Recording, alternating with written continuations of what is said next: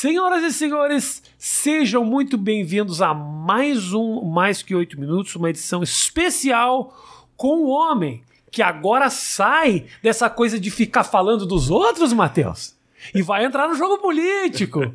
professor Vila, aqui. Olá, valeu. Presença maravilhosa. Sempre bom te ter aqui, professor. Oh, valeu, obrigado. E é obrigado. isso mesmo, então, professor? Isso. Fazendo uma migração, agora, agora, agora vai ter vilas falando mal do Vila por aí.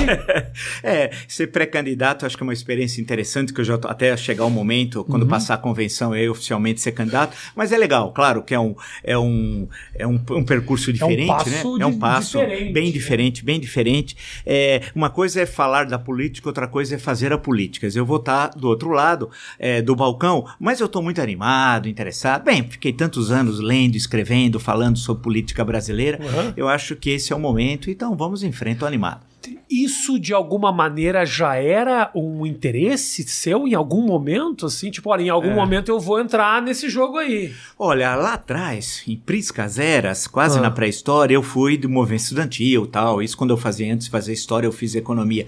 E mas naquele momento, anos 70, o regime militar, momentos complicados, tal. Uhum. É, mas era política estudantil. Depois eu fui para ser professor universitário, aí é outra história, né? Agora, a questão é, mais recente, acho que conversando mesmo com a Letícia, minha mulher, aí nós é, conversando já há um tempo, falando, não, agora é o momento. Acho que, e por quê? Porque 2022 é o bicentenário da independência, 200 anos do Brasil, uhum. não está acontecendo nada de comemorações, devia ser o ano inteiro de atividades, é uma piada, né? A, a não ser a, a grande, belíssima reforma do Museu de Ipiranga, que diz que vai inaugurar dia 7 de setembro.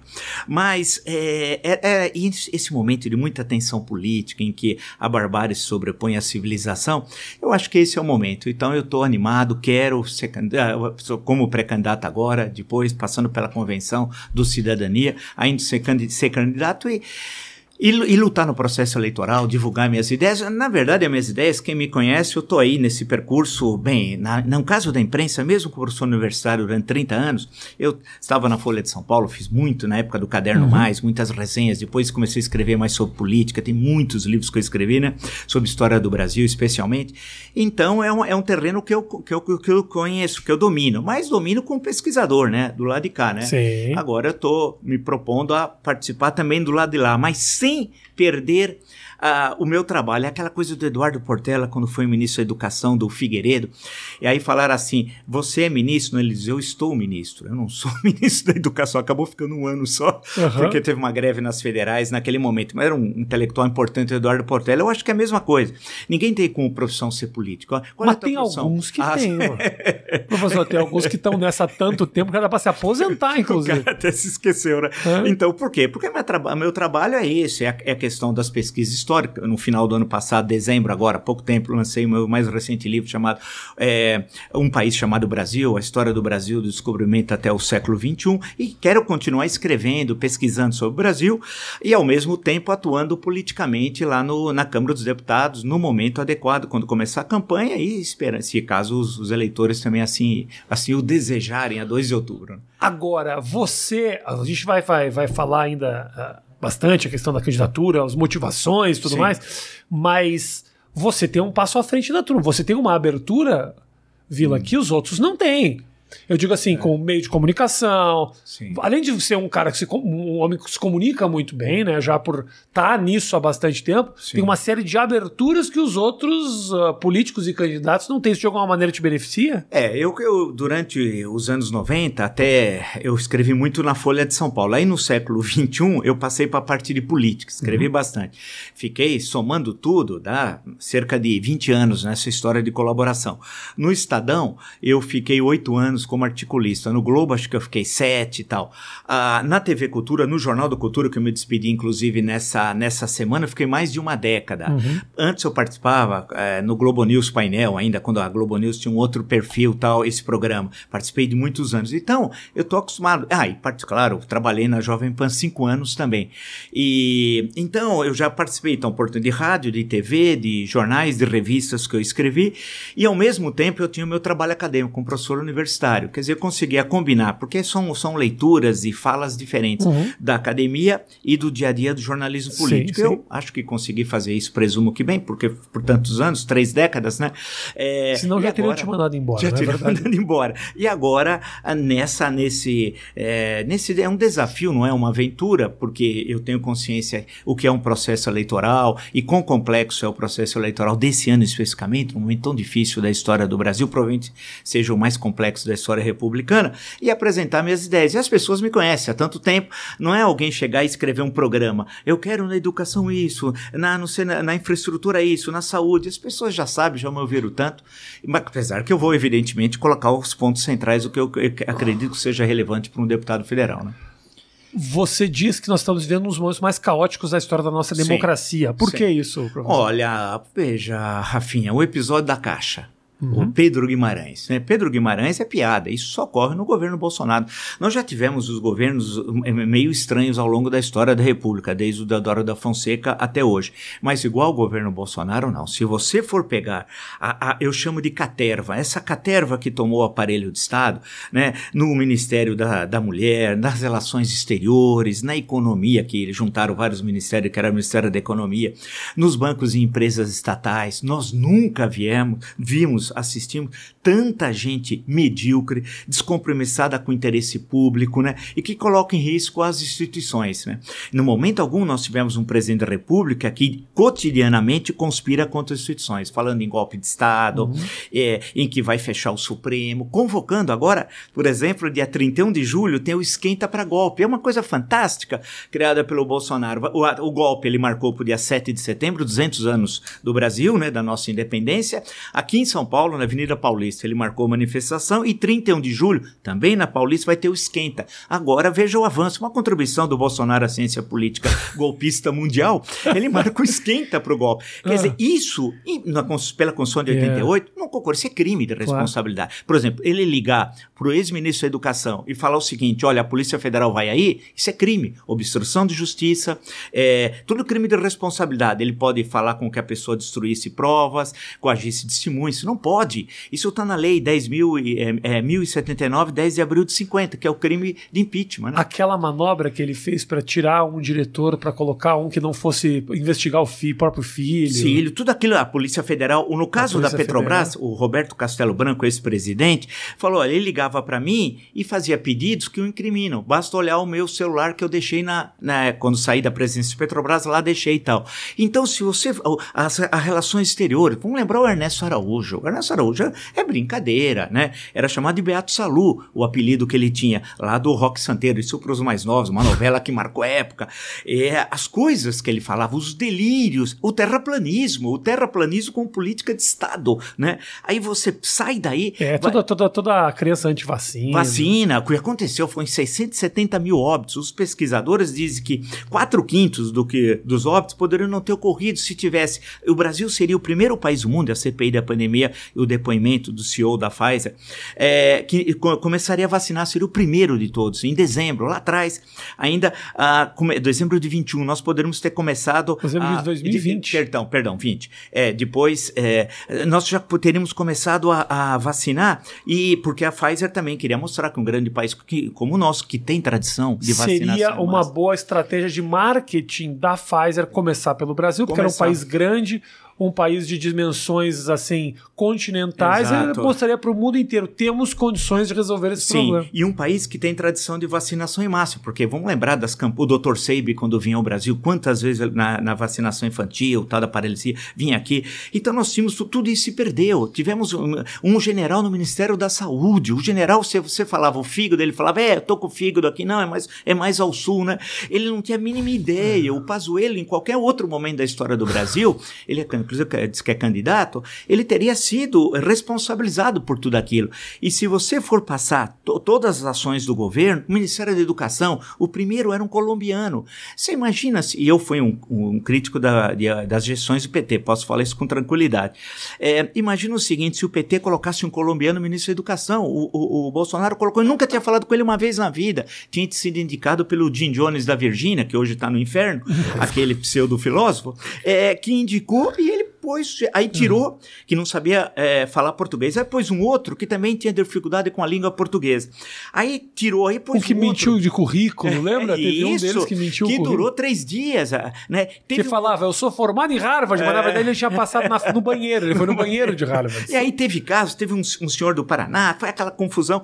E agora, mais recente, esse senhor, esse elemento, o Milton Ribeiro, que é inacreditável, que distribuía a Bíblia com a foto dele e dos pastores. E todas as acusações, segundo a Polícia Federal e de acordo com o Ministério Público Federal, são gravíssimas. Os, os prefeitos denunciaram. É né? impressionante, né? mas me explica isso, oh. Vila, porque assim, o Mário Frias no Ministério da Cultura, que, aquela coisa, é, é tudo. É tudo se eu tivesse que criar um roteiro exagerado hum. para um possível movimento à direita do país, seriam essas pessoas. É, o general sim. na saúde derrubaria lá o, o, o Mandetta, que estava fazendo um trabalho assim. Você pode criticar e ter as críticas pessoais. Agora, era um cara que está com uma aceitação de 80% sim, numa pesquisa. Sim, aí ele sim. tira. Por quê? Porque o ego estava ferido. Como assim esse cara está brilhando mais do é, que eu nessa isso, pandemia? Isso. Vai lá e derruba e bota um general que não sabia realmente onde ficava o fígado. Claro, e você pega o relatório, tem 1.200 páginas lá da CPI da pandemia, que fez durante um semestre. No, no, trabalho que é da CPI, ela fez.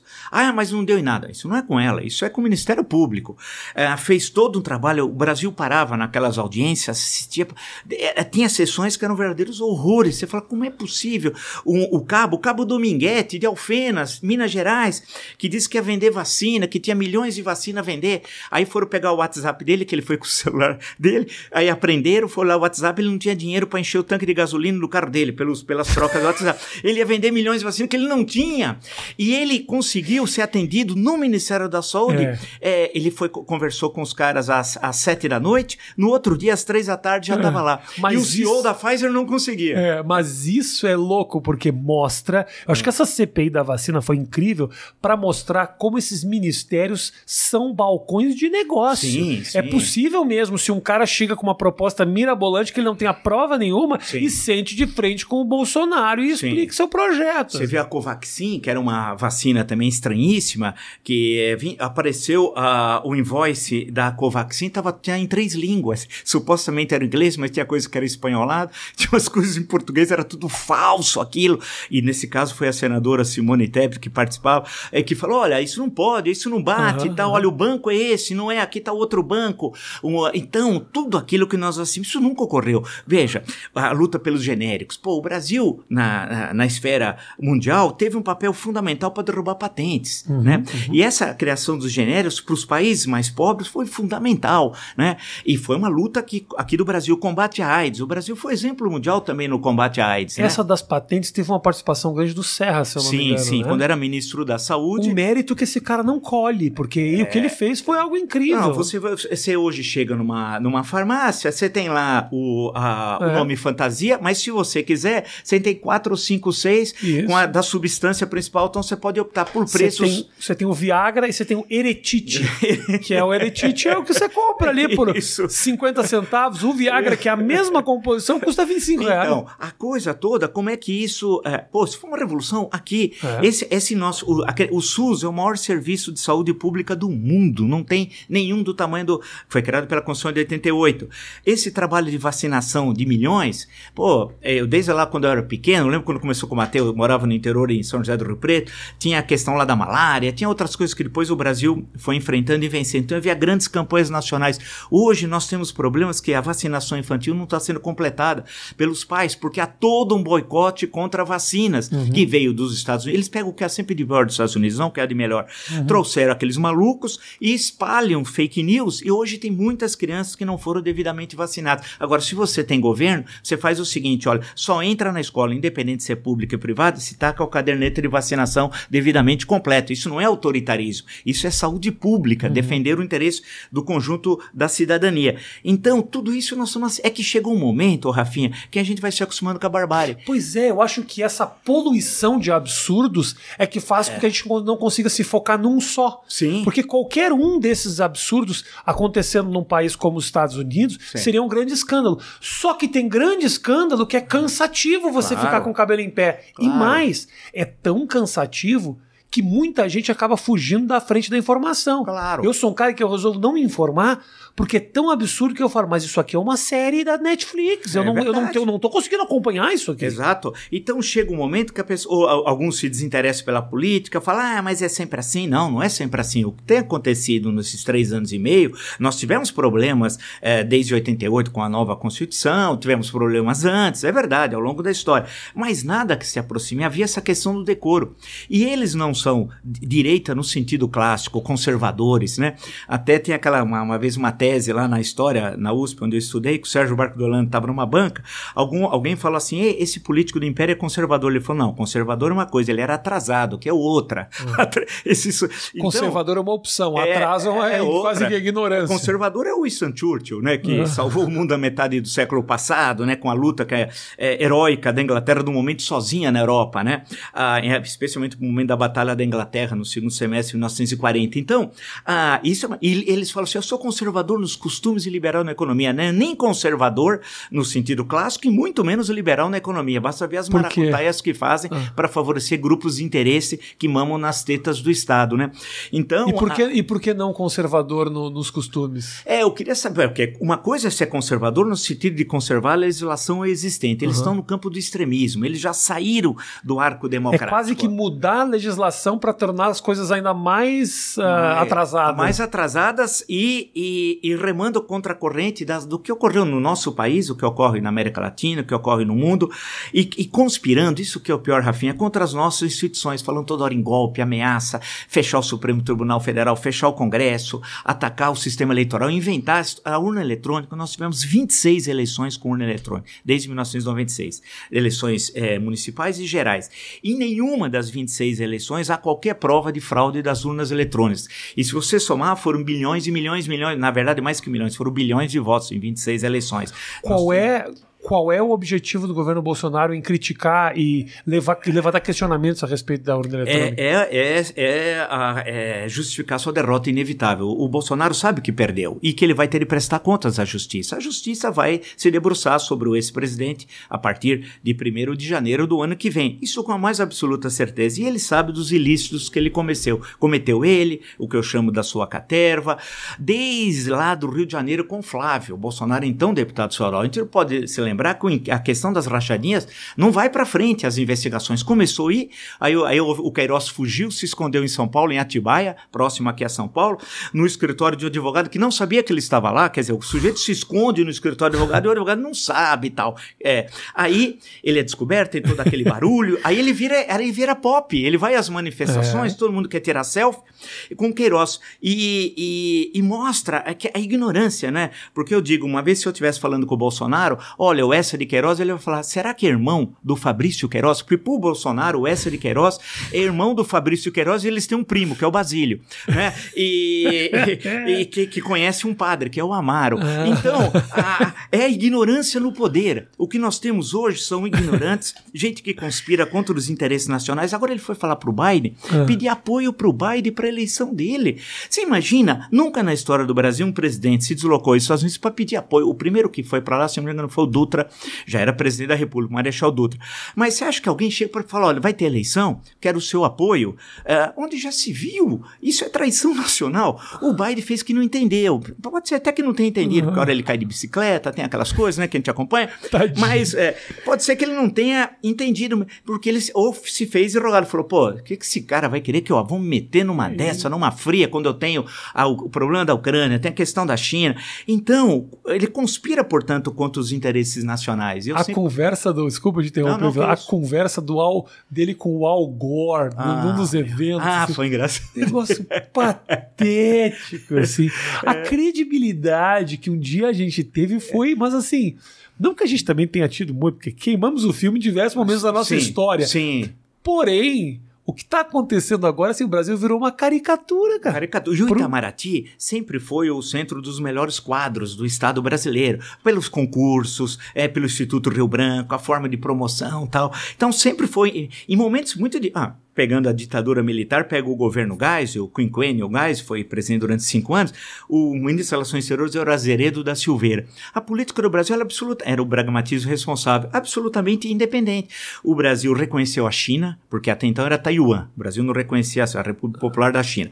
O Brasil é, fez um acordo com a Alemanha Ocidental, que na época só havia duas Alemanhas, o acordo nuclear.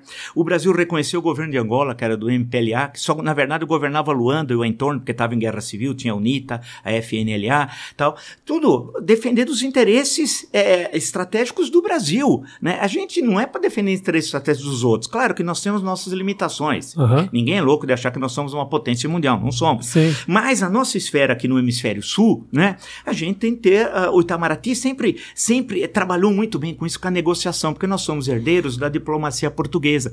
E Portugal, ao longo da sua vida, teve um problema, só tinha fronteira com o país, com a Espanha.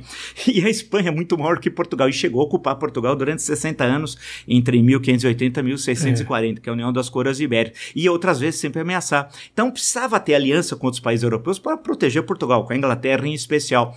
E o, até o ministro Rubens e Cooper, no, no, livro mais recente dele, mostra que nós acabamos, nós aqui o Brasil, quando vira, fica independente, herda essa tradição da habilidade da diplomacia. E todos os nossos problemas fronteiriços foram resolvidos pela diplomacia, especialmente no final do século XIX início do século XX, com o Barão do Rio Branco, que é a grande figura. Você imagina, eu, eu fico me, me imaginando, ele deve estar virando na tumba, é. o Barão do Rio Branco, quando vê essas loucuras Joguei, do Itamaraty. Jogaram meu trabalho todo fora. Que era a questão do respeito, das pessoas falarem, caramba, poxa, você tem... E muita gente que vinha estudar diplomatas estrangeiros no Instituto Rio Branco, né? Uhum. Que é uma referência é, pra, para... E o Brasil sempre teve, dentro das nossas limitações, papel importante. Lembrar que a Assembleia Geral da ONU, a partir, há uma tradição que sempre o representante brasileiro é o primeiro a falar na abertura dos trabalhos. Começou lá depois da guerra, da Segunda Guerra Mundial, e aí tem sempre a tradição, tem a questão da criação do Estado de Israel, quem presidiu a Assembleia Geral foi Oswaldo Aranha, brasileiro, gaúcho, célebre, né? Ah, e assim e assim por diante. Ou seja, todo esse trabalho foi jogado no lixo, porque nós viramos uma coisa que não tem decoro, né? Mas o mundo tem a noção de que isso pode ser passageiro ou a gente joga no lixo para sempre? Isso? Não, eu acho que sabe que é passageiro, porque é aquela história: o governo passa, o Estado fica, né? Isso, ah, é. Eu acho que Tem-se a noção essa. É, okay. é, e acho que está todo mundo olhando para nós, o mundo civilizado, vamos chamar assim, para a eleição de outubro, né? De olho, falando assim: pô, caramba, será que o Brasil vai voltar ao seu Brasil? Não que nós éramos, eu insisto, não tem essa ideia de ufanismo. Ah, era uma maravilha. Uhum. Né? Aquela ideia que vem do lado em 1900, de um livro do Afonso Celso, chamado Por que me ufano? do meu país, uma cartilha que fez um sucesso, foi muito reeditado. E daí que veio a expressão ufanismo, porque ele falava tudo do Brasil era melhor. A floresta do Brasil, na floresta amazônica você pode caminhar pela copa das árvores. Como é possível caminhar? Que era tão densa que você caminhava. Então aquele exagero tal. Não, eu não tenho essa ideia do, do ufanismo. Nós tínhamos defeitos, sempre tivemos, mas entre 1930 e 1980, durante é, 50 anos, meio século, o, o país que mais cresceu no mundo ocidental foi o Brasil. Então, se você for ver, e, e, a ousadia nossa, quando você vê o governo JK, o quinquênio é, Juscelino Kubitschek, pô, você vai construir uma capital onde não tinha uma cabana, era uma determinação constitucional, estava na Constituição mudar a capital, não é uma invenção dele, era cumprir o que dizia a, Constituição de 46. Num lugar que não tinha uma, é, uma cabana. Aquele ponto já tinha sido discutido há 50 anos antes, bem no centro do Brasil e tal. E consegue em três anos e meio construir uma cidade e uma cidade revolucionária, que não há nenhuma cidade no mundo com a arquitetura do Niemeyer com o urbanismo Lúcio Costa. Os jardins lá do Burle Marx, era aquela ideia do futuro, né? Uhum. Você vê que não tem referências greco-romanas nas colunas. Não, é tudo Veja o Palácio do Planalto como é bonito, parece que ele paira no ar, é, né? Bonito, colunas. É, lindo, é, lindo. é, Então, era aquele Brasil que, que crescia, o mundo inteiro queria vir para cá. Se você pega o pessoal de Hollywood, os atores, atrizes, diretor, o Orson Welles esteve aqui durante a guerra. Uh, mas todo mundo vinha para cá, congresso internacional. O Brasil, o cinema brasileiro, a presença no mundo, a literatura, a, a, a arquitetura, especialmente com Niemeyer, a, a literatura brasileira, no esporte, quando a gente ganha a Copa de 58, em 59 a Maria Esther Bueno vence o Wimbledon, uhum. em 60 o Éder Joffre campeão mundial, tudo dava certo. Aí todo mundo fala, pô, então, uh, nós, nós, e, e a cidade, São Paulo era a cidade que mais crescia no mundo no final dos anos 50 e início dos anos 60 do século 20. O que nós fizemos, o que teve aqui em São Paulo, é uma coisa fantástica fantástico. O deslocamento populacional Nordeste e Sudeste foi o maior do mundo ocidental entre 1945 e 1970. Foi aqui. Aí o cara fala assim: criou tensão social, quebra-quebra, não criou nada. As pessoas se deslocavam, chegavam aqui e encontravam trabalhar. Aprendiam no meio na garra. Era aquela revolução, a primeira fase da nossa revolução industrial, Sim. né? Era, você tinha um torno, você ficava do lado, via o cara trabalhar. Eh, dez dias depois, você já tinha sacado, tinha a produtividade dele, né? Hoje é mais complexo. Mas o cara tinha um salto na história dele e do Brasil, ele saía de Quixeramobim, lá no sertão central do Ceará, duas semanas depois chegava em São Paulo, aí os caras falavam para ele, ó, você precisa de dois, na época era preciso dois documentos, carteiro de trabalho, senão será, ia preso por vagabundagem, uhum. e título eleitor. O cara nem sabia o que era isso. Via ter um carteiro de trabalho. Pô, vai ter uma relação mediatizada agora pelo Estado. E você tem direito, CLT. E você vai votar. É. Pô, o cara não votava lá. Ele é. vai votar em quem ele quiser aqui. Porque quem vai mandar nele? Ele tá chegando a São Paulo. Então foi o grande momento de Ademar, Jânio, Ademar de Barros, Jânio Quadros, tal, aquela grande é, efusão aqui política, cultural, quarto centenário nosso aqui em São Paulo, em 1954. Uma coisa que fosse congressos internacionais, inaugurou o Parque Ibirapuera. É, três mas, anos antes teve a Bienal, a primeira. Você acha que isso tudo tá posto a perder agora? Olha, tá. Você citou o, o, rapaz da Malhação. Ah, ele não sabia que quem. Não fala isso que ele foi casado com níveis Thelma. Esse menino tem grandes conquistas na olha, vida dele. Olha, ele estava em Veneza, ele foi ah. a Veneza, não sabia que era Veneza, achou ah. que tinha muita água. Falou, pô, tá, muita água pra lá, que coisa estranha. Achou que era alguma enchente no Rio de Janeiro. Você já então, foi a Veneza? Sim, sim, sim. Veneza é, algum... é maravilhoso. É mas, fantástico. Mas um odor.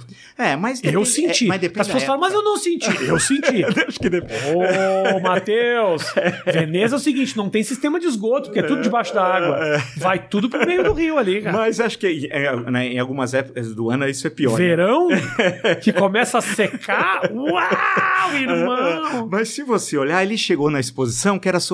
Estava sendo ah. homenageada a Lina Bobardi, arquiteta do MASP, do Sesc Pompeia. Ele falou: quem é Lina Bobardi? Cara, você foi lá porque o Brasil estava sendo homenageado, ele, ele não sabia quem era. Ô, Vila, mesmo que ele não saiba, existem maneiras de você descobrir sem expor a tua ignorância. Claro. Chega para um. Leva alguém que isso. seja inteligente. Claro. E aí você pergunta: vem cá, só para não soar como ignorante, me dá um é. contexto aqui. Isso. Mas não, eles não têm vergonha nenhuma disso. Nenhuma. É, a ignorância é um valor positivo para o nazifascismo bolsonarista, que é o seguinte: eu, eu não sei nada. É mais daí? a virtude do que é, o conhecimento. É uma virtude. É. Então, ele leva um assessor, passa uma página só, ele lê, tá, tal, tal, fez isso, casada com parará, parará, ah, MASP, CS Pompeia, eu posso não, não, saber nada, mas decora lá, vê, ah, tal, e alguém pergunta, você fala, ah, ela fez o prédio MASP, não sei o quê, não sabia nada. E é uma vergonha, porque o, o, o tá sendo homenageado. E todo mundo saca na hora que a pessoa não tá sabendo. Voo para tá, Veneza, 12 horas de voo, durante 40 minutos, lê a Wikipédia, né? É, não, Só isso. Disfarçadamente. Ali, não, uma, é. Não é do nada surgiu surgiu é. um monge tibetano é, famosíssimo. É. Não, ele estava indo para um evento claro, que essa pessoa claro, ia ser claro. E aí você passa isso para o campo da educação, passa para a infraestrutura, uhum. você vai abrindo um leque, aí você fala assim, cara, ele mesmo, ele, ele não tem a mínima ideia. Quando, é, por exemplo, ele em três anos e meio, ele nunca fez referência à história do Brasil. Nós estamos vivendo, Rafinha, agora 200 anos da independência. Nós deveríamos ter o ano inteiro de comemorações, republicar os clássicos da historiografia, discutir teatro, cinema, peças, congressos, o Brasil inteiro em festa, pô, caramba, 200 anos do nosso país, né? Ah, não tem nada. Zero, zero. Ele quer dar um golpe de Estado no dia 7. Isso é traição nacional. O Brasil inteiro esperando. A, a comemoração não fez uma atividade. O que tem, e aí foi o, a, o governo estadual, a reforma do Museu de Ipiranga, do Parque da Independência, realmente ficou um negócio lindo, maravilhoso, vai inaugurar dia 7. Mas eu imagino, por exemplo, uh, até outro dia o Hélio Gasper até lembrou, eh, em 1972, no auge da ditadura, Sesc Centenário, Centenário, 1972. Eu até cheguei a assistir o que ele viu porque eu morava ali na Paulista, naquela época. E a, a, a, ditadura fez todas as comemorações, mas reeditou um monte de clássicos, não só clássicos de história, como de literatura. Toda obra, obra completa no de Andrade.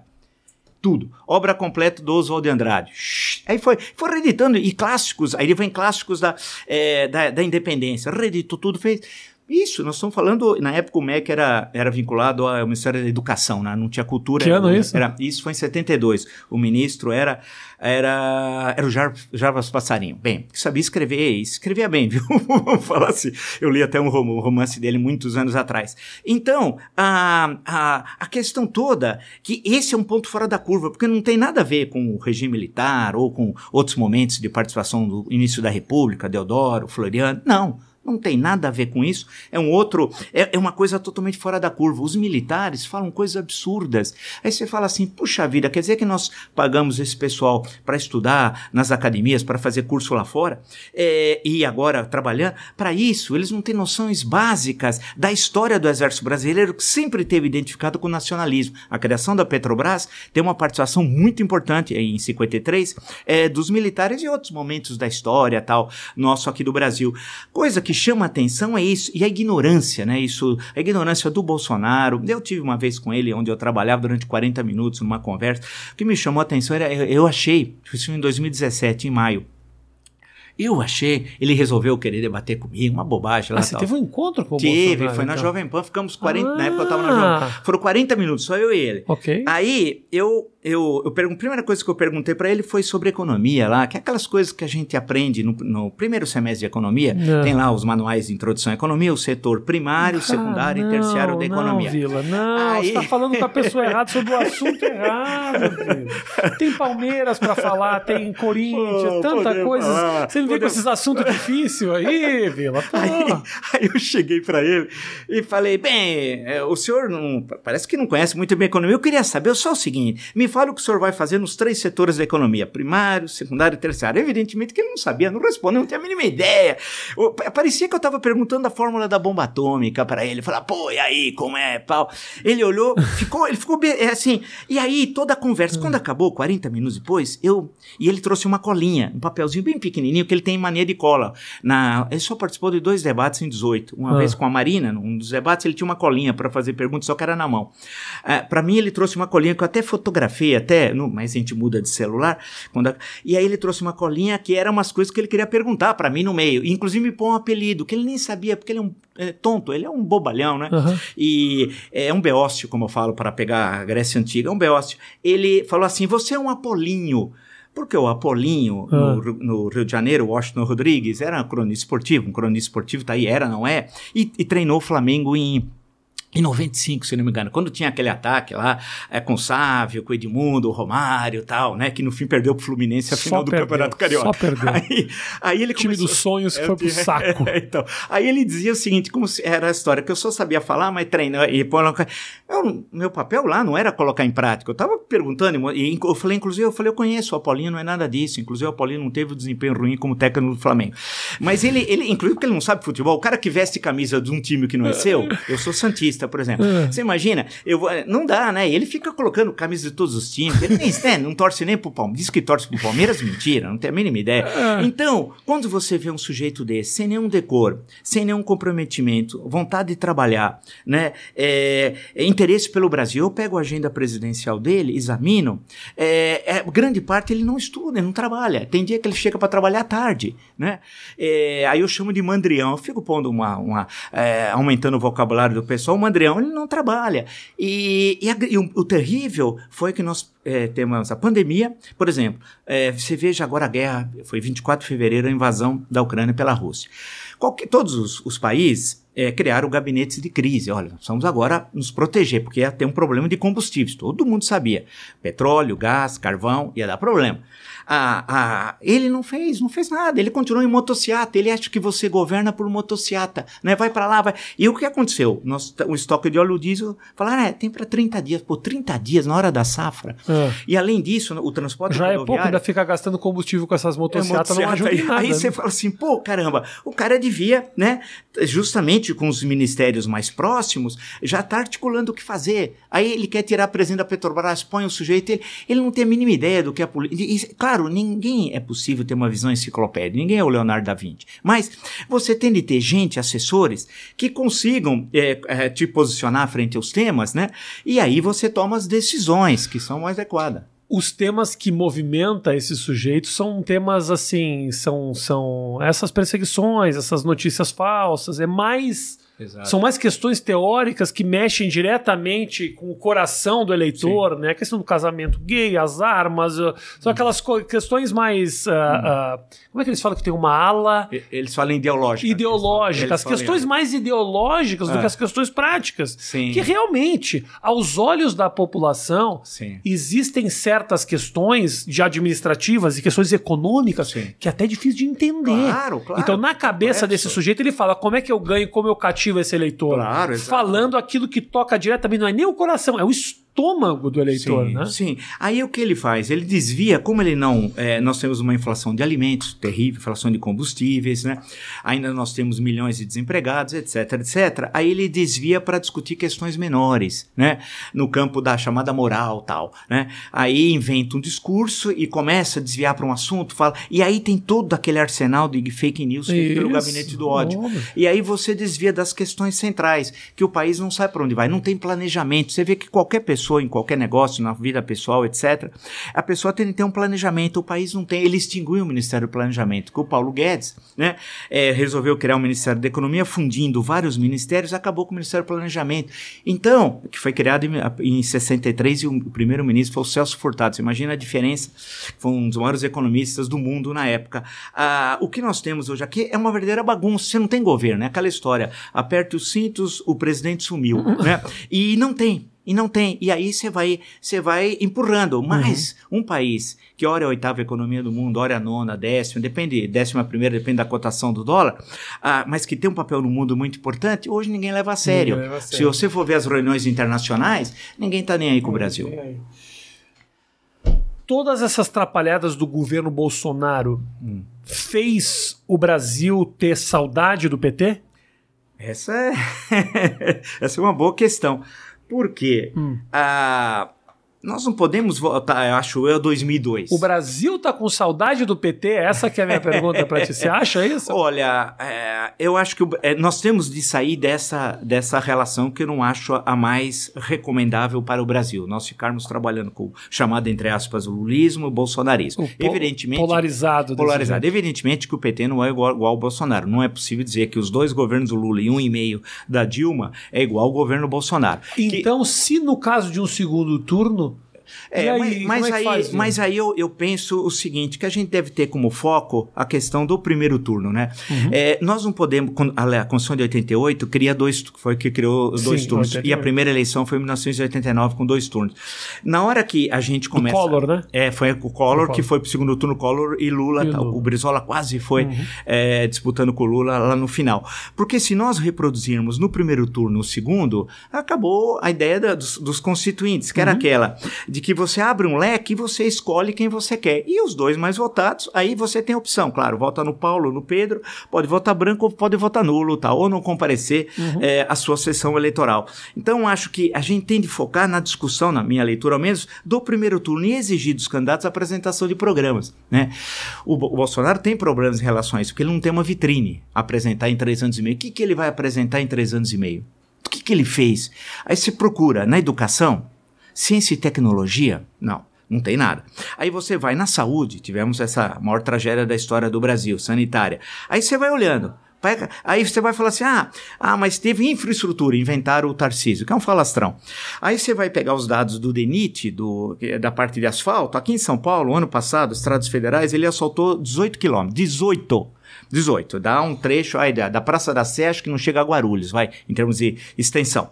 Ah, não tem nada. Aí você vai olhando, ah, aí você fala assim, meio ambiente. Bem, nem precisa falar sobre o meio ambiente e tudo que. Então, ah, ele não tem vitrine né, apresentar. Por outro lado, você tem as outras candidaturas. Lula, Ciro, Simone Tebet, provavelmente, né, deverá ser candidata pelo MDB. Ah, mas o Ciro insiste, ele está em campanha há mais tempo, né, através de livros, publicando, tudo isso. O Lula é uma candidatura mais recente, mas que tem as condições legais, de acordo com o que determina a lei no Brasil, e a Simone Tebet está saindo uma candidatura agora, com alguma dificuldade dentro do MDB, e numa aliança com, com o PSDB, Cidadania e tal, mas é, é um momento complicado também. Uhum. Por quê? Porque desde maio de, do ano passado, se a gente olhar as pesquisas, você tem a polarização Lula-Bolsonaro e o Lula suplanta o Bolsonaro. A partir dali, a distância, em quase todas as pesquisas sérias, é de no mínimo 10 pontos. Né? Então, quebrar essa, essa polarização é uma, é uma tarefa muito difícil. E pode ser que os eleitores pensem no primeiro turno de transformar o primeiro turno num segundo, né? Querendo dizer assim, nós temos nos livrar desse e uhum. tal. Eu não acho isso o mais saudável, né? Para nós, porque uh, é necessário ter a discussão política, saber para onde nós vamos, porque é, a década anterior foi muito ruim, a segunda década do século XIX, em termos de, de 20, 21, perdão. A segunda década foi muito ruim. Se nós pegarmos as quatro últimas, a década dos 1980, 1990 e depois a primeira e a segunda é, desse século XXI, aquela que nos anos 80 nós chamávamos de década perdida, foi a melhor década das últimas quatro em termos de crescimento médio do PIB. Quer dizer, é um negócio assim absurdo. Sim. Mas por quê? Porque nós estamos acostumados com, os com o crescimento dos anos 1970, 1960, 1950, das décadas, né? Quando o Brasil crescia muito, né? E aí acabou tropeçando em, nos anos 80, ora tivemos duas recessões, é, ora, mas teve momentos de crescimento, especialmente a partir ali de 85. Ah, então, nós precisamos saber para onde vamos, né? É, esse, qual é a nossa vocação? E, e na cadeia produtiva mundial, nós vamos se encaixar como? E como é que a gente faz para colocar esse país para crescer de novo? Então, aí tem de ter uma... Agora, agora antigamente o Vila podia dizer: não tenho resposta porque não é minha função. Agora, Vila, acabou esse argumento. Agora tem que ter resposta é, para essas questões. Eu acho que aí tem de ter uh, um bom governo e ter a presença dos investimentos estatais é fundamental. Investimentos de qualidade, não para jogar dinheiro fora com orçamento secreto, emenda PIX, isso daí é absurdo tal.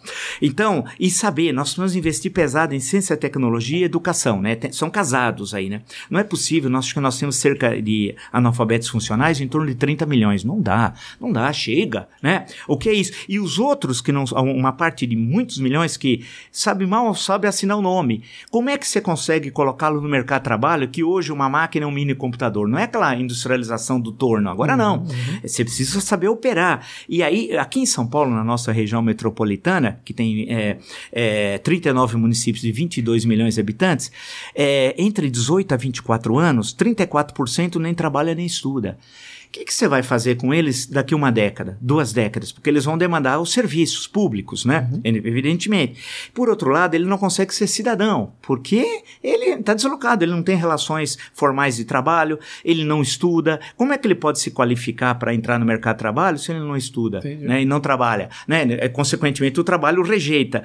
E aí ele não tem também, ele, aquela satisfação de ser cidadão, né? De poder escolher, participar, uhum. debater uhum. e ter orgulho de onde ele trabalha. Como nós tivemos no passado, quando é naqueles 50 anos, entre 30 e 80 do século passado. Então, os desafios é ter planejamento, como Sim. ligar a educação, ciência e tecnologia, reformar a infraestrutura que está muito atrasada é, do Brasil. Vemos como é que você tem um setor primário muito dinâmico, né? Especialmente a agricultura. Ah, o celeiro do mundo tal. Mas como é possível ser celeiro do mundo se metade da população tem insegurança alimentar? Se 30 milhões passam fome? Uhum há uma contradição, né? Agora, como que você vai combinar receber as divisas que são importantes para o Brasil das exportações, mas também lembrar que você tem um mercado interno, que não pode se pautar os preços pelo mercado externo, Sim. né? Porque senão você não tem a capacidade de comprar, de comprar né? Então, que, como que nós vamos... E que indústria nós queremos? É aquela dos 1950? Não, aquela morreu, não existe mais.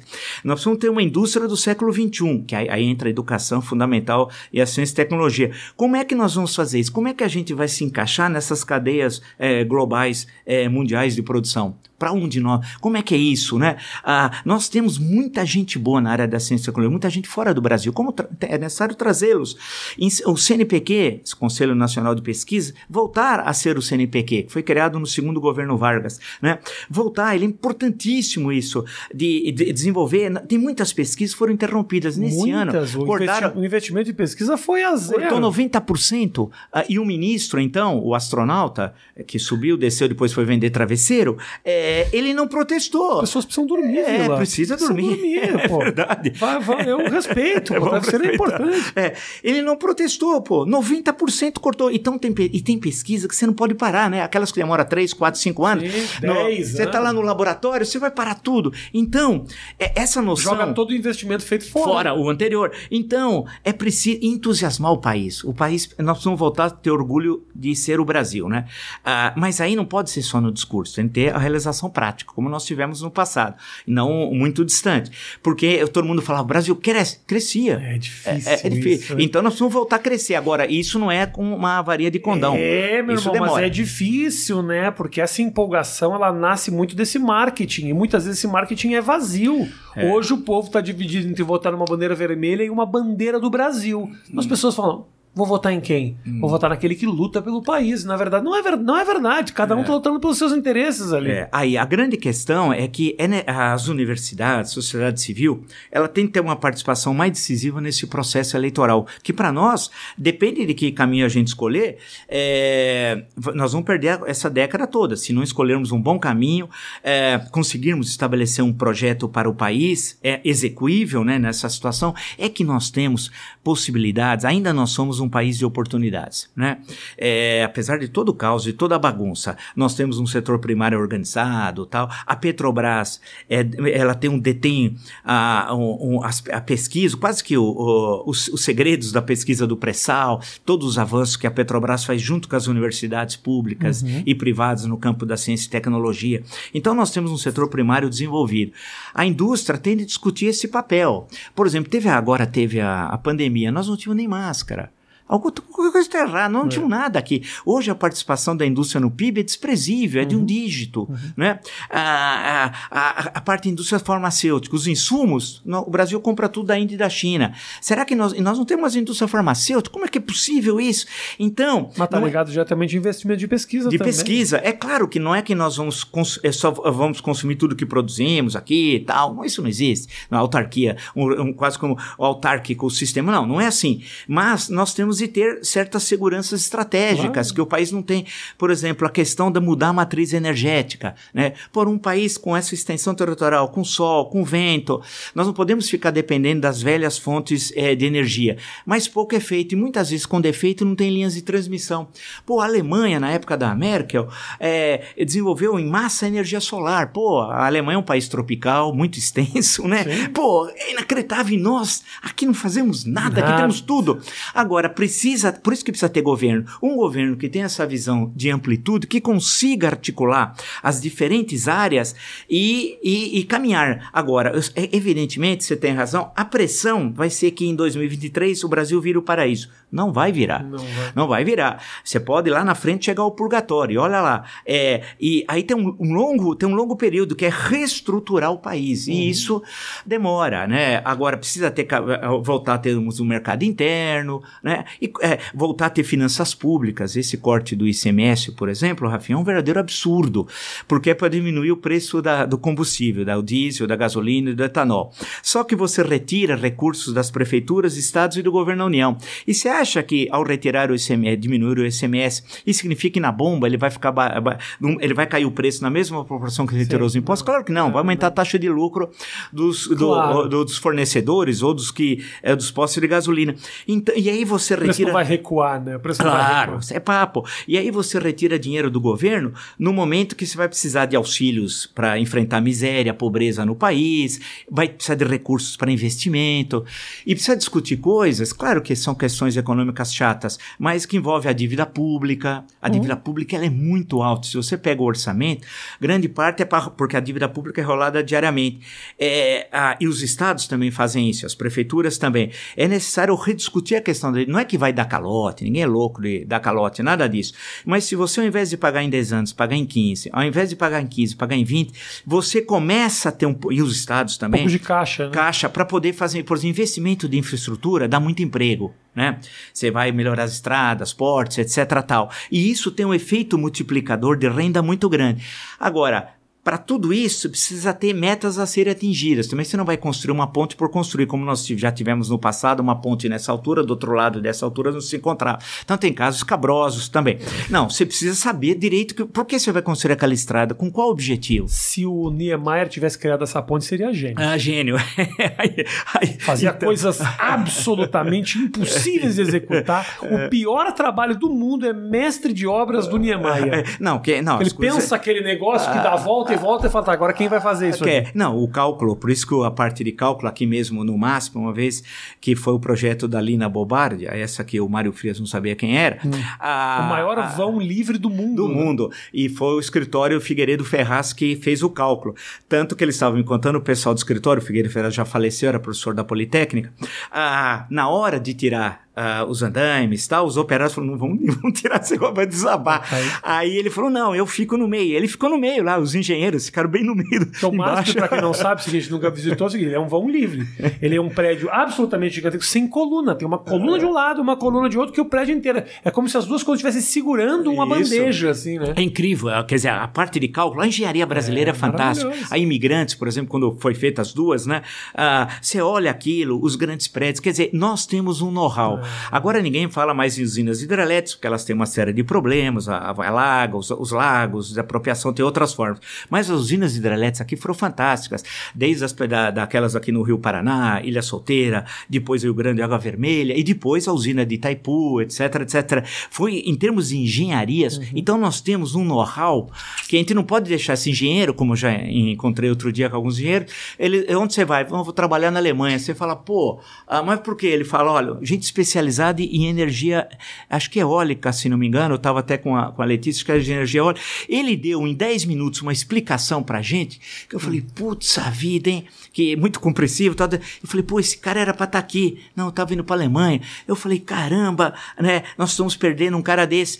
Quer dizer, então o que falta é um bom governo. É. E tem nas universidades, na área cientistas brilhantes, temos na iniciativa privada, a, a, a questão da, das nossa vocação turística, velhas. O, o, sujeito do turismo do governo Bolsonaro, que ficava tocando sanfona, nada contra tocar sanfona, porque o Luiz Gonzaga é, criou um ritmo, é um gênio da raça tal. Mas era um sujeito patético, tal, porque ele tocava muito mal, né? E cantava mal, né? Era desafinado tal. O sujeito era da Embratur. Eu não depois... sabia que o cara da sanfona era do governo. É do governo, Eu foi da Embratur. ele era um sanfoneiro. Não, ele foi da Embratur, depois virou ministro. É, é, desafinando, cantava tudo errado tal. Ah, aí, aí você fala assim, ah. nós com esse litoral fantástico tal, é. com tantas alternativas, com cidades como a nossa, aqui a cidade de São Paulo, que você tem de tudo para dar certo, né? Centro gastronômico, turístico, centro de negócios, etc. tal. Pô, vamos articular, né? É. Nada. Você tinha aquelas briguinhas bobas, aquelas bobagens que eles fizeram nesses três anos e meio de tentar desqualificar prefeitos, governadores, isso no Brasil inteiro, não só aqui, aqui em São Paulo. Então nós perdemos tempo. Mas a grande questão é, ao, quando você reorganiza tudo, você recupera esse tempo. E na hora que você dá esse, esse ar, que parece aqueles desenhos animados, aquelas nuvens negras que vem, negras que vêm seguindo. Se você retira, sopra, que é o sopro da democracia, ah. tira isso. Tem um pessoas, céu bonito lá. Tem um céu bonito. E aí as pessoas ficam, muda, muda, muda o jeito da pessoa. É. A pessoa fala, pô, agora vai, né? Porque sempre a gente fala, pô, agora vai, agora vai. E, e porque a gente tem as potencialidades, né? É, uma, quando eu falei da agricultura, tudo isso deve ser Embrapa. A Embrapa foi criada em 73, Cirne Lima, um gaúcho, foi o, era o ministro da Agricultura, que criou a Embrapa. Aqui depois o Alisson Paulinelli, um mineiro, já no governo Gás, ele conversando comigo, falou o seguinte, eu abri um concurso é, para pós-graduados né, na, no Ministério da Agricultura, para Embrapa e tal. Apareceram três. Nós tínhamos acho que 200 vagas. Ele falou, pô, alguma coisa está errada. Foram ver, não tinha. Eles pegaram mil, e acho que foi 1.200 bolsas, mandaram 1.200 caras para Ásia, Europa, Estados Unidos para estudar. Os caras vieram para cá. Vieram para cá junto com o nosso know-how e mais o que eles trouxeram. O Brasil virou, transformou o Cerrado, que era considerado terra que não valia nada, uhum. hoje num, num, celeiro, num dos celeiros do mundo tal. É o papel da Embrapa, mas é o Estado. O Estado é não o Estado para solocupletar, para desviar, para roubar. Não, o é Estado pra, como executor é, de... é, E como indutor do desenvolvimento. Aí ah. você tem a iniciativa privada aqui, que foram justamente a expansão, a conquista do Centro-Oeste. Nós aqui em São Paulo temos o Instituto Agronômico de Campinas, que sempre desenvolveu também pesquisas fantásticas, entre outros centros na área da agricultura e da pecuária. Quer dizer, então você tem todo esse saber aqui. Então a questão é, é, é, juntar. Por exemplo, os ministros, foram vários do governo Bolsonaro da Educação, nunca convocaram uma reunião legal com os secretários estaduais de Educação. Pô, tem a pandemia. Como é que nós vamos enfrentar esse problema? Pô, nós vamos ter um problema, Rafinha, com esses dois anos, por exemplo, nos que estavam na primeira e segunda séries, que é a questão da alfabetização, uhum. que se foi, né? Porque nem todos tinham condições de ter celular, acessar a internet, Duro etc. Demais, tal. Não dá. Demais e os que estavam mais à frente, que vão ter dificuldade, que tiveram dificuldade em relação aos conteúdos. Então, qual é a tarefa né, do Ministério da Educação desde agora? Era o que, que, você pode fazer de reforço aqui na primeira e segunda séries e um pouco mais à frente na transição do Fundamental 1 para o Fundamental 2. Para que não fique defasado. Defasado. Né? E chamar os secretários, porque tem secretários estaduais, nós temos exemplos bons no Ceará, Exemplos muito bons no Piauí, para falar do Nordeste, por exemplo. É, é, é, exemplos bons no campo da educação, né? Então, é chamar todo mundo, é somar. Agora, você faz reunião para desqualificar, para atacar e tratar o guerra ideológica. Aí Sim, você desvia, isso. começa a falar em kit gay, não sei das quantas, etc. Aí não dá, né, pô? A solução desse país se chama Mário Frias. É isso que é a resumo, resumo do nosso papo. Mas deve ser também, Vila, empolgante para uma figura como você que entra agora no jogo político, sabendo que nós temos esse, esse incêndio acontecendo, Sim. você fala, você consegue ver o potencial. Se a gente consegue fazer um sopro para poder crescer, Sim. é maravilhoso. Deve ser empolgante estar tá nisso também, não é? Dá porque é, a CPI da pandemia foi engraçado conversando com algumas pessoas, as pessoas falaram, pô, tem senador interessante. Eu achava que tudo era uma porcaria, as pessoas Não, iam, né? E teve, ótimo. pô, gente muito boa.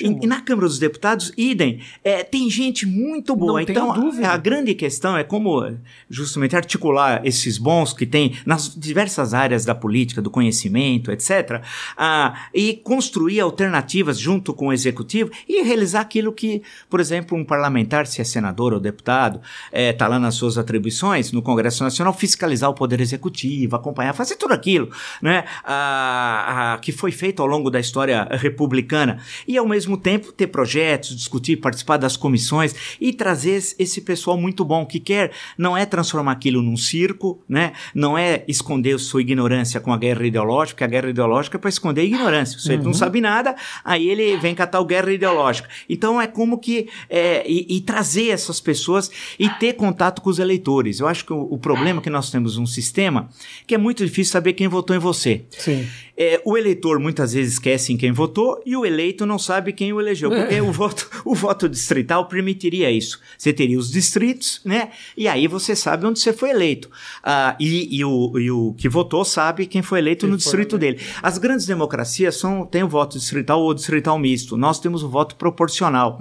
E desde o Código Eleitoral de 1932, foi o Assis Brasil até que organizou aquele Código Eleitoral, que é uma pessoa importante também na história gaúcha e brasileira. Então, a, a coisa toda é, é que fica essa. É, é, é há uma, uma defasagem uhum. nessa questão. Mas hoje, com redes sociais, isso pode mudar esse contato, né? Claro. Que você tem mudou. Você pode faz uma live. Eu estou aqui na, na Câmara dos Deputados, nós estamos votando não sei o quê, né? E eu gostaria que vocês participassem, tal. Hoje tem é, a democracia com as redes sociais, tem as coisas ruins, Recursos é verdade. Recursos excelentes. Recursos excelentes. Você pode é, criar uma democracia ateniense é, é, é, muito melhor do que aquela clássica que nós aprendemos desde a época do Péricles, tal, potencializada é, pela, pelas redes sociais. Agora, como? Entende? Aprender, né? Como é que a gente vai fazer isso, esse diálogo tal.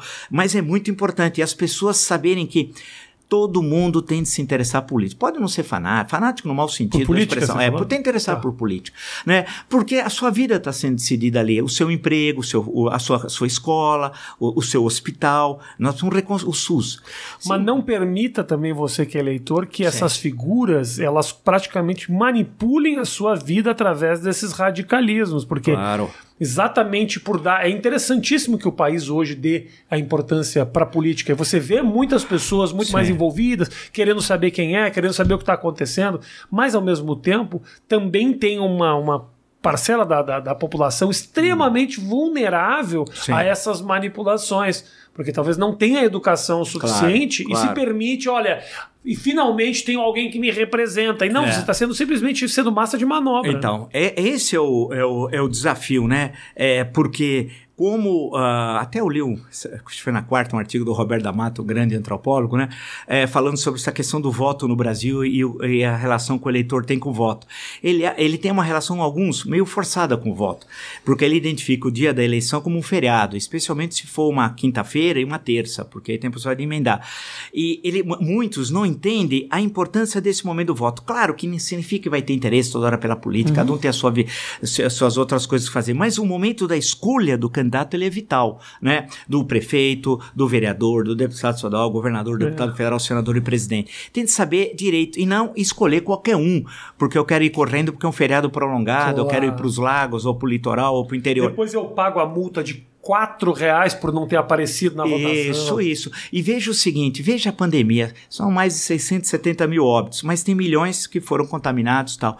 Ninguém sabe é, o, que, a- o que pode acontecer daqui a alguns anos com ele, porque as pesquisas estão sendo feitas agora. Ninguém sabe quantas se teremos vacinação anual, pode ser que seja necessário. As pesquisas estão sendo desenvolvidas. E, e- e- e certos resquícios que vieram da Covid, como, por exemplo, na parte física, da fisioterapia, muitos que não podem voltar a realizar o trabalho que realizavam antes de ter a Covid, especialmente no início né, da Covid, que foi mais bombástico. Depois, aí veio, veio a, a- a vacinação e, e uma série de cuidados passaram a ser adotados. Então, são um monte de desafios que os novos governos estaduais e o governo federal vão ter de travar, e nesse campo da saúde pública. E, e também a Covid permitiu que nós aqui conhecêssemos médicos fantásticos, né? médicos sanitaristas. Eu participo aí todo esse período lá do Jornal da Cultura e tinha colegas fantásticos ali. E aí você começa a ver o pessoal que desenvolve pesquisas, como é o trabalho, né? O pessoal do Hospital das Clínicas, o pessoal do Butantan, ent- Emílio Ribas, etc, etc, né? Como é que a, a, e a, a preocupação em quantos médicos não morreram durante a pandemia, quantos enfermeiros, auxiliares de enfermagem, que o Brasil ainda nem sabe, porque É. nós não fizemos ainda o balanço dessa da maior tragédia sanitária da história do Brasil. No... Porque no início, eu lembro, tava com colegas lá no Jornal da Cultura, eles vinham, poxa, acabou de falecer um colega nosso, tal, porque os caras estavam na linha de frente, né? É, e, a- e a- e o, e o presidente da República fazendo um desserviço, falando, não usem máscara, aglomeração não tem problema, não tomem vacina, resolva o problema com a cloroquina, né? E, e todo mundo, os cientistas do Brasil e do mundo, dizendo, não, não é por aí, né? Então nós vivemos situações que pareciam realmente de filme de terror e nós não, sai, não conseguimos sair, estávamos num labirinto, né? Pior do que aquele de Creta e a gente não encontrava a saída. Agora nós temos a chance, que é o voto. Boa. Grande Vila! Ô, Matheus, deixa eu te falar uma coisa. O Vila, o Vila é o seguinte: você acha que ele está indo para um lugar, ele vai para o outro. Ele volta para o lugar e faz um grande encerramento. Porque os caras, às vezes, aqui surgem, saem do assunto. O Vila sabe exatamente onde ele estava. Você não percebe isso. Você tem que assistir essa entrevista de novo, percebendo a ligação do raciocínio do Vila, que eu acho sensacional. Hã? É, antiga- porque realmente, agora há pouco veio o Nando Viana, que é um grande amigo meu. Ele foge da linha do raciocínio, eu tenho que eu ficar trazendo ele de volta. O Vila não precisa, o Vila eu posso tranquilamente desligar, pensar na minha roupa do varal, que eu sei que ele, ele volta. O grande Vila, muito boa Valeu, sorte pra ti valeu. nesse novo Obrigado, momento obrigado, aí Rafinha. da eleição. Você é um cara incrível aí, tem um público gigantesco que realmente a gente está precisando de seriedade nessa história um pouco, né? Acho que a festa A festa tem que acabar, essa festa de, do barulho, da, da, da ideologia vazia. Sim. Que a gente, pelo menos, tenha aí representantes que possam discutir os assuntos importantes e que a gente não fique perdendo tempo com esses absurdos, com essas atrocidades que não nos levam, na verdade, a lugar nenhum. Né? A lugar nenhum, a não ser um desgaste e essa, eh, essa eh, potencialização do ódio. Uhum. Porque democracia é convivência de contrários. Você pensa uma coisa, eu penso outra no universo democrático. Você pode me convencer, eu te convencer, ou nós, eh, em certa questão, votarmos de forma diferente. Democracia, sim. Um, respeitar a oposição política no interior da Constituição da democracia, né? Ah, e nós, é, não, a nossa, com o Otávio Mangabeira, um político baiano lá da época do, dos anos, é, final dos 20, 30, 40, até anos 50, ele dizia que a democracia no Brasil era uma plantinha muito frágil tal. Eu acho que ainda ela é uma planta muito frágil, a gente tem de fazer transformar numa árvore. Uhum. E para isso, precisa aprender a entender o que é democracia, que é respeitar quando você é derrotado, né? Não é porque você venceu que você tripudia sobre os derrotados, conseguir é, construir consensos. Quem está no parlamento, que é diferente do executivo, tem de saber que ele tem um projeto de lei, ele precisa construir consensos. Uhum. E precisa ouvir os outros, porque senão os outros não te ouvem também. Senão então, não, é, não há diálogo. É, é, isso. É importante e defender até o fim o Estado Democrático de Direito, os poderes constituídos, a Constituição e o nosso direito. Foi tão difícil eleger diretamente um presidente. Uhum. Ficamos 29 anos sem isso, entre 1960 e 89. Então, temos A gente uma, não coloque uma... isso em risco. Em hoje, risco. Né? Então, e temos um, teremos um grande outubro. Eu acho que o Brasil vai sair outro depois desse mês de outubro aí. Vamos lá. Gente, muito obrigado pelo carinho, pela audiência. Vou deixar o canal do Vila no YouTube. Melhor, vou deixar o link do meu papo com o Vila no canal dele. Que foi sensacional, tem participação da esposa do Vila. Fizemos lá uma grande festa, comemos bolo, jogamos futebol. Você não pode perder isso. Mano. Um grande beijo a todos vocês, até a próxima. Tchau, tchau.